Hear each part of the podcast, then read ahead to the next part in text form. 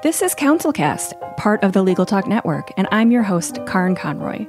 When you face a complex case outside your expertise, you bring in a co counsel for next level results. When you want to engage, expand, and elevate your firm, you bring in a marketing co counsel. In this podcast, I bring in marketing experts who each answer one big question to help your firm achieve more. Here's today's guest.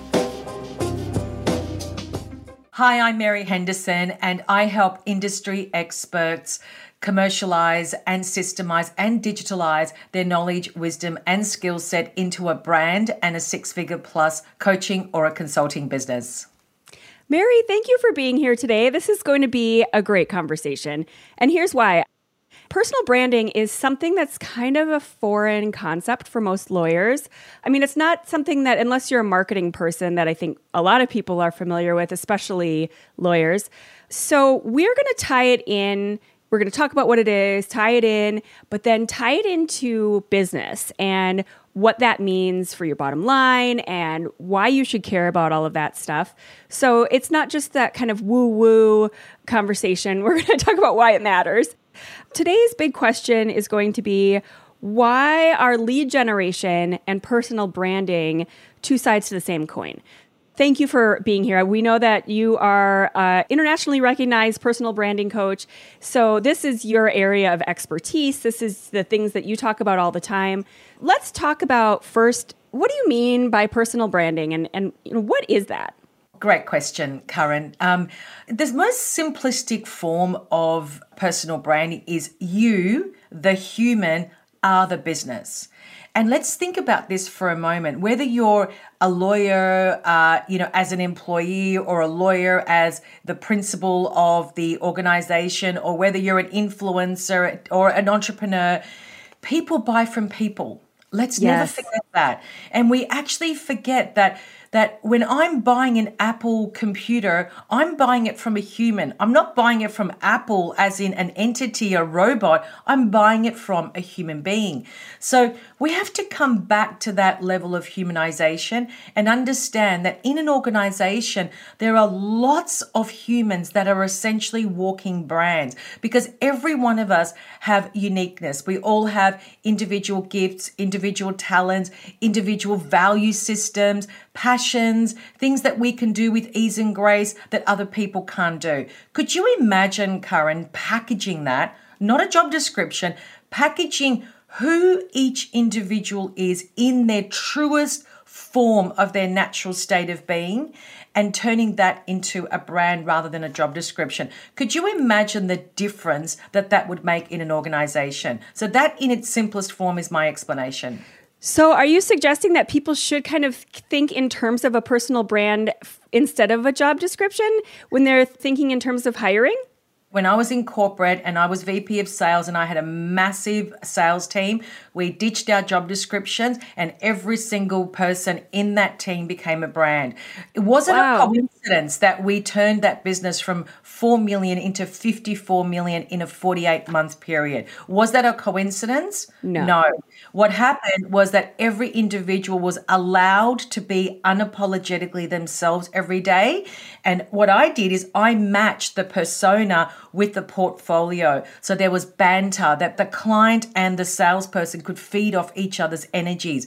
And it was just the best thing I've ever done in my entire life. And that was, you know, 22, 20 years ago.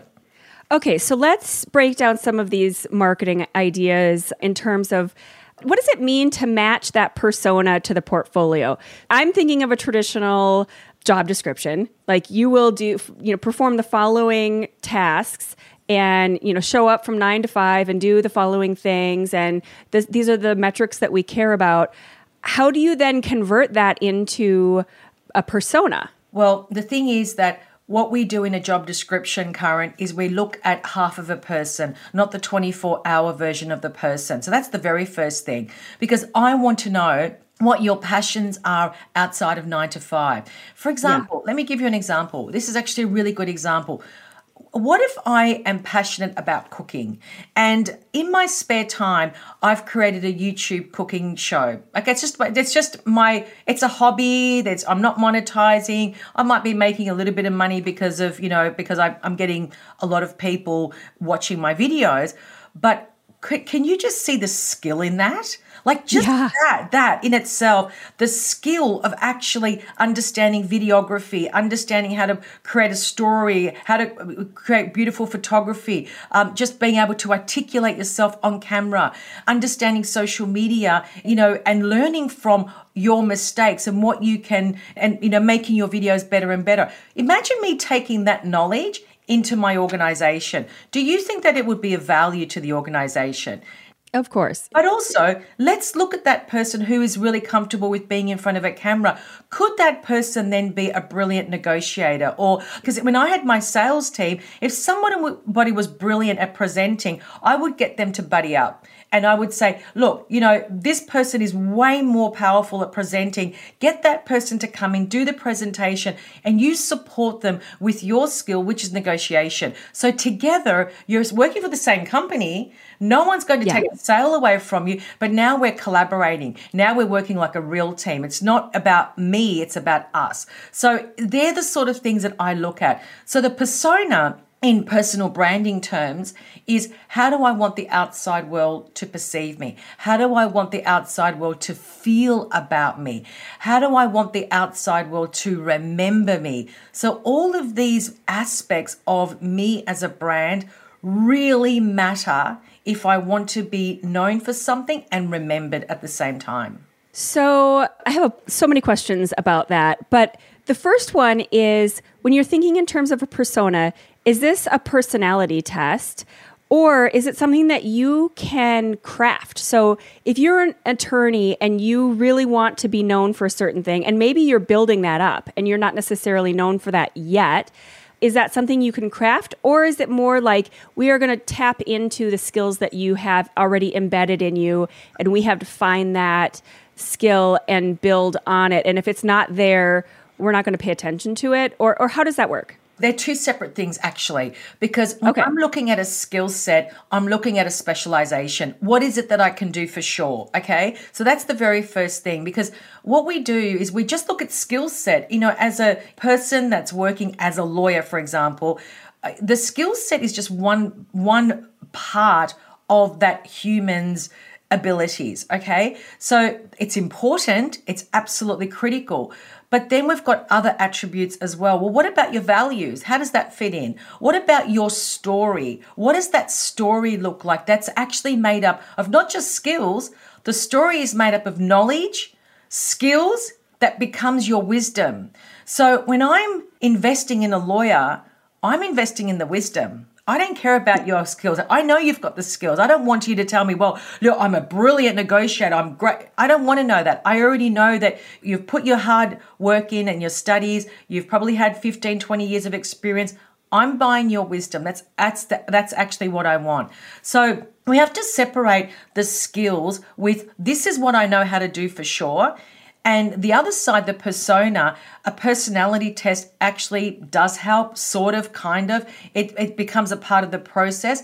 But I like to define my persona based on an archetype, or even, you know, you can look at things like uh, actors or actresses that you may mainly resonate with. What is it about that person that you resonate with? Is it the way that they dress? Is it the way that they articulate themselves? Is it the colors that they, you know, that they wear? You, we have to create the persona that matches who we are in our natural state of being. So, for example, I may like Madonna, for example, but I don't want to be Madonna. Like I don't want the outside world to see me as Madonna, God forbid. But yeah, it'd be kind of an interesting sales pitch. point. You know, it has to be, you've got to put things in context and also it has to be palatable. You want people to be able to connect with you first and foremost from a heart level, not from a head level, because the heart is where the persona starts. It's, I feel like this when I'm with you. You know, I love the way that you look, I love the language that you look the persona is made up of so many different aspects. And all these things that I'm mentioning here are all critical parts of the process. There's language that I use as part of my ecosystem, if you will, as part of my persona, as part of my brand. That's really exclusive to me because it makes sense. It's in context. You know, somebody else may use it. I've had some of my clients that use my language, and I'm like, listen, that's just not going to work for you. Like, that's just wrong on so many levels. Like wearing the wrong outfit. It's like wearing somebody else's clothes. Yeah. yeah. And so, Karin, yeah. it's all about connecting at that soul core heart level because that's where the conversation starts. The connection always starts from there, especially when we look at a personal brand and it's all about the human. We've got to take it back to the heart first. Okay, so we're starting to define all of these things that are at the core of the experiences that we've had and the, and this persona but then what does that have to do with lead generation and i know i've read some of your your work and you talk a lot about how you don't start with lead generation yes. so um, so so how do they work together and what does this persona have to do with that well, this is a great question because so many people that are in business, the first thing is, I've got to get the sale. I need to get clients. I've got to build my business. Okay. So that is the wrong place to start. It's the wrong attitude and it will backfire. I actually call that an uphill battle. Now, let's think about this for a moment. I want to break this down for your audience.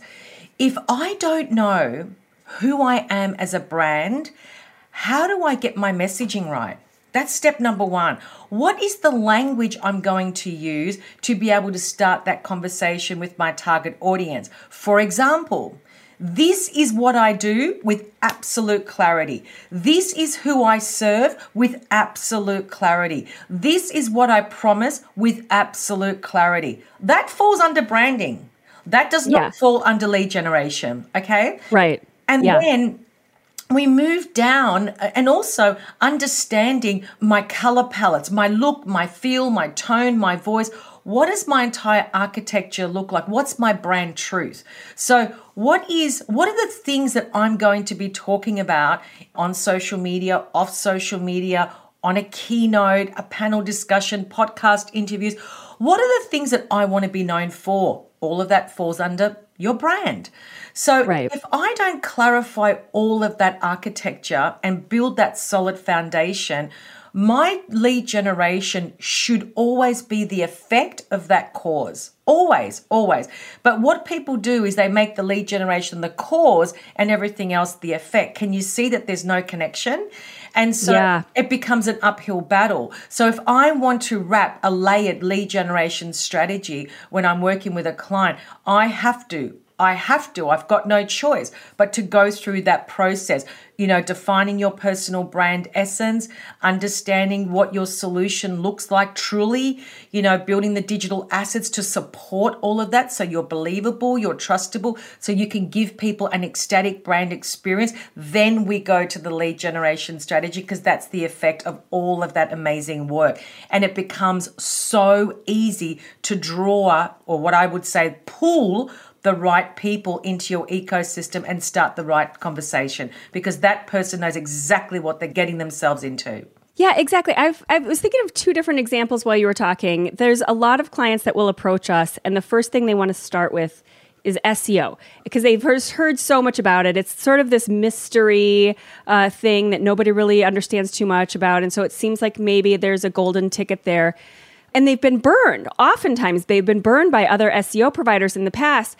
And it's so easy for me to see that you know you just throw out all of this it's it's like putting the cart before the horse yeah. because you are throwing out all of these ideas and you know I often will tell them you know just ranking is not the end goal just because you rank well on Google then what happens then they land on your website and your website is a mess and you don't know what you're saying and then the second example is okay, let's say they actually do pick up the phone and call you. What are you going to say?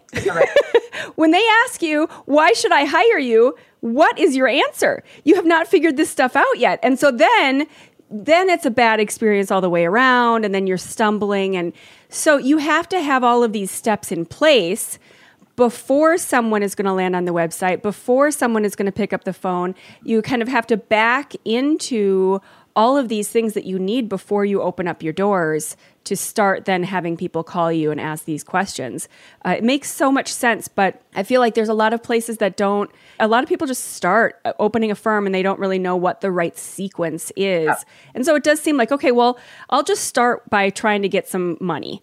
And some clients in the door because that seems like the most desperate need. But it really is not step one. I agree with you. And also, the thing is that if you can't articulate what you do, who you serve, and what you promise in one sentence, then how do you actually show up in the world and sell your services if you can't actually do that? Like that is the number one rule. And I always think of this this this this idea, Karin, this this this um, notion of being at a dinner party, you're sitting next to somebody who you've never met before, and they turn to you, like most people would do, and say, What do you do? What is it that you yeah. do? And you'll say, "Oh, um, well, uh, oh, well, well, today I'm this, and tomorrow I'm that." I'm. By the way, did I tell you that I'm also? And you're like, "Oh my god!" Forty five minutes later, get me out of here, right? Wouldn't it be better to say, "Hey, what do you do?" I'm a personal branding specialist. Oh wow, what's that? I help, you know, industry experts, and then I go into my spiel. It takes me ten seconds, and then it yeah. starts a much more meaningful conversation. Yeah. And it's not just the answer shouldn't also should not just be I'm a lawyer or I'm a lawyer in X city. There should be uh, like you described, it has to talk about who you help and answer all of those questions so that it's a like you said a more meaningful conversation i think that's really valuable just starting with that elevator pitch i feel like a lot of people i can't tell you how many people I've talked to and have come on the podcast and they don't even have that piece together. and it's like, okay, let's let's spend an extra five minutes here today and help you out with that. so it's you know, it's all those critical step one pieces that, that 101. Exactly.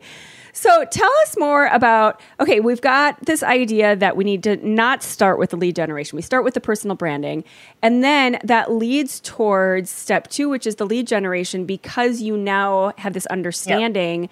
Of who you're serving, what kind, what kind of problems you solve.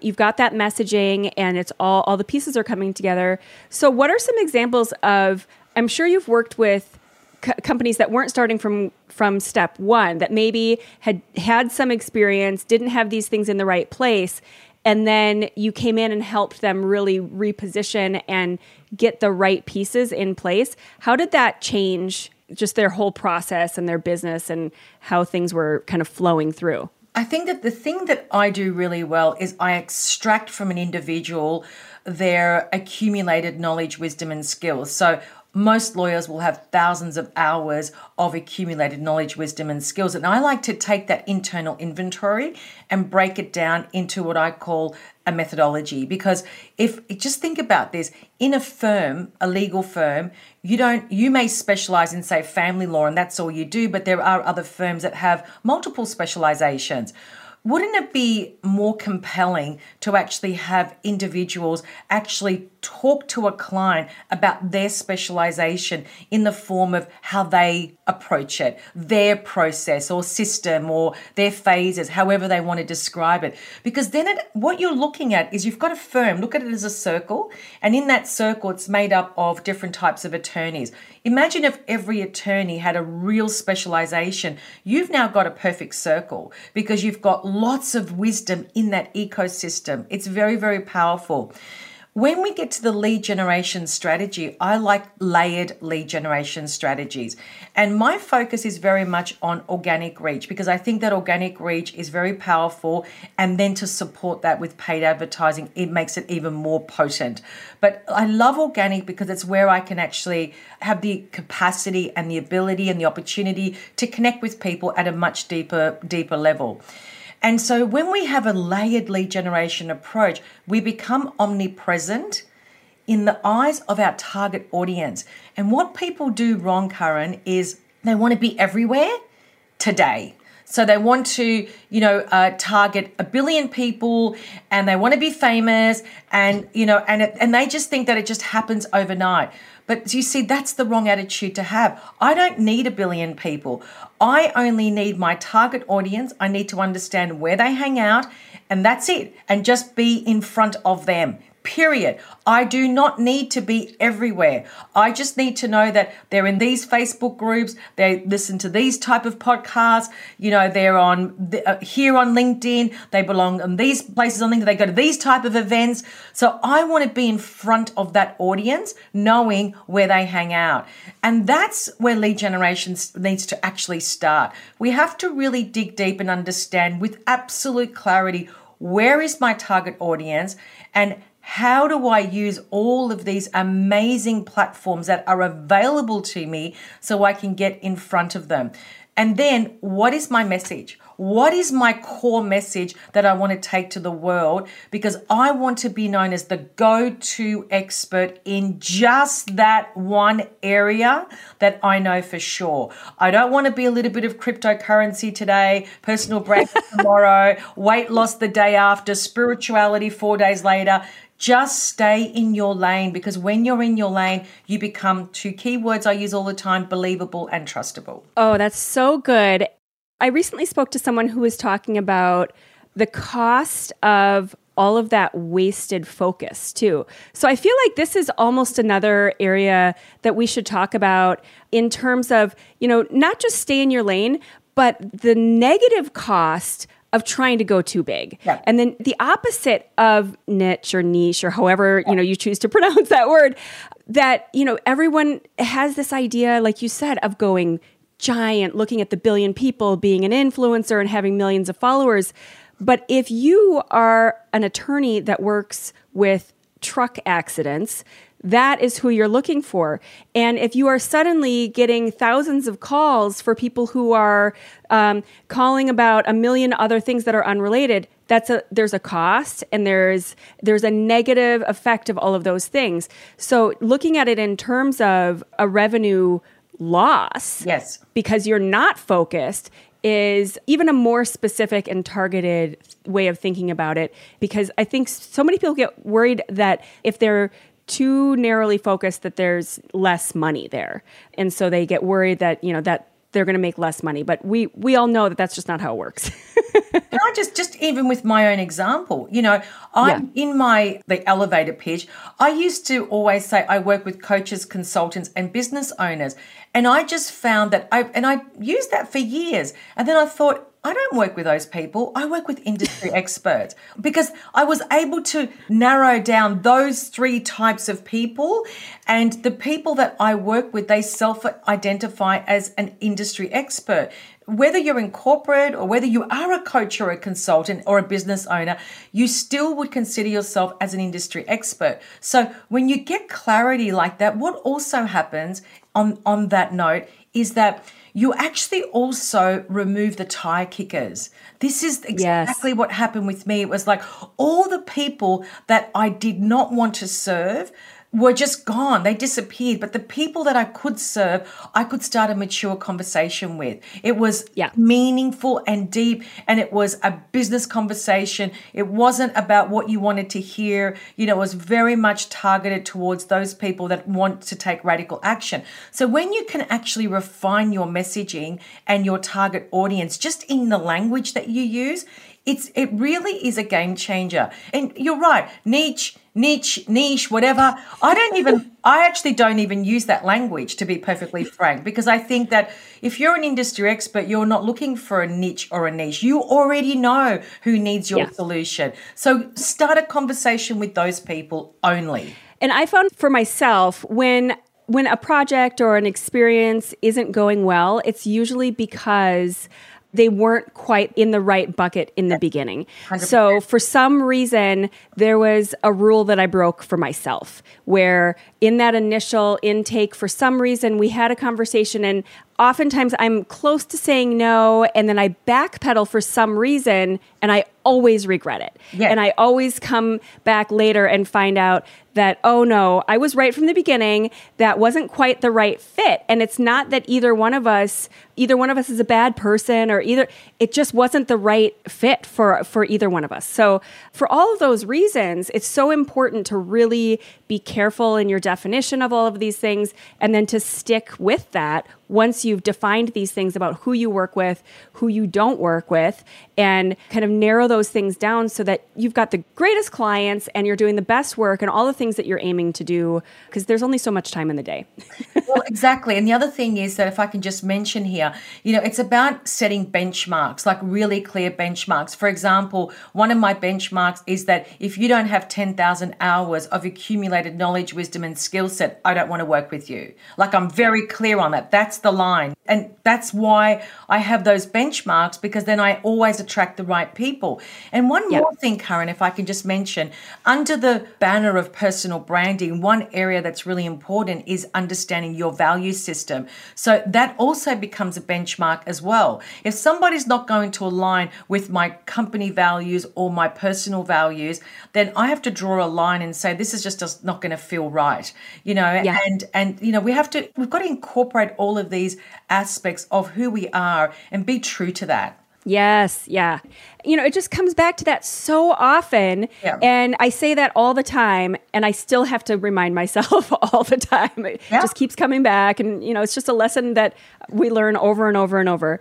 All right. So, Mary, I know you have a whole bunch of books that you wanted to recommend. So, what are the books that you wanted to suggest to the audience that are, are great books that they should read? Well, I've got three. So, the first one is The Essential Path by Neale Donald Walsch. So, anyone that wants to go a little bit deeper on the inside, it's an, such a great book. I've actually got it on Audible. I listen to it all the time. I just love it. And the other two are more on the business side. One is Contagious by uh, Jonah Berger, and the other one is Influenced by Robert Cialdini, which is an amazing book for anyone that wants to, you know, uh, create impact and also sales. That's just amazing for sales.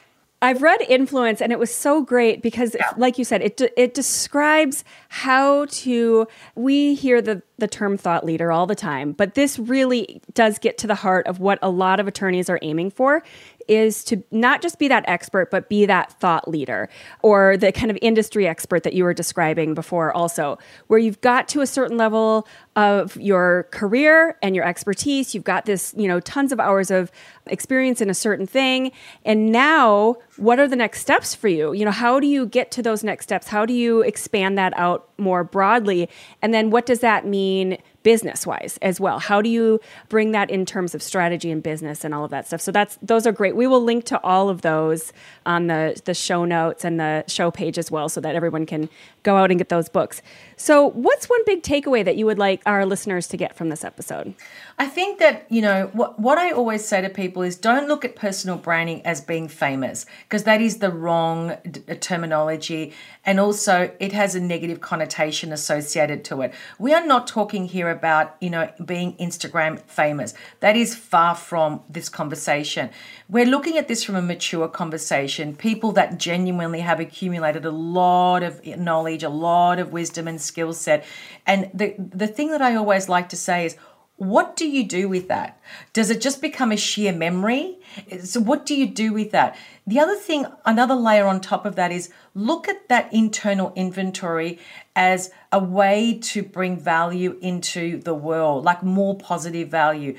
Have a, a mission driven purpose, leave a legacy. You can only do that with accumulation of knowledge, wisdom, and skill set because that is the true currency. It's the truest form of currency that we have access to. You know, we've got dollars, we've got gold, we've got silver, but your knowledge, wisdom, and skill never depreciates and it's always with you. No one can ever steal it from you. So that's the final note that I would like to leave. Yeah, I think that is so great. You know, stop looking at the number of followers and all of those things. Like you said, those really do depreciate in value you know over time. That that is the last thing anybody's going to care about. But that knowledge uh, that comes really back to the heart of what so many attorneys are aiming for to find that meaning in their work and to find that legacy of, of what that all of that hours of work what is that going to mean in the long term? That is so valuable. So thank you so much for being here mary. That was so valuable. We will link to your website all of your work the books that you mentioned. And Mary Henderson is the internationally recognized personal branding coach. Thanks again so much for being here. Thank you, Karin. Thank you.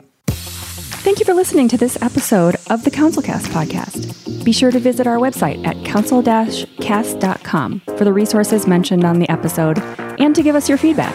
If you enjoyed this episode, I would appreciate if you could rate and review the podcast on Apple and subscribe to your favorite podcast platform. See you on the next one.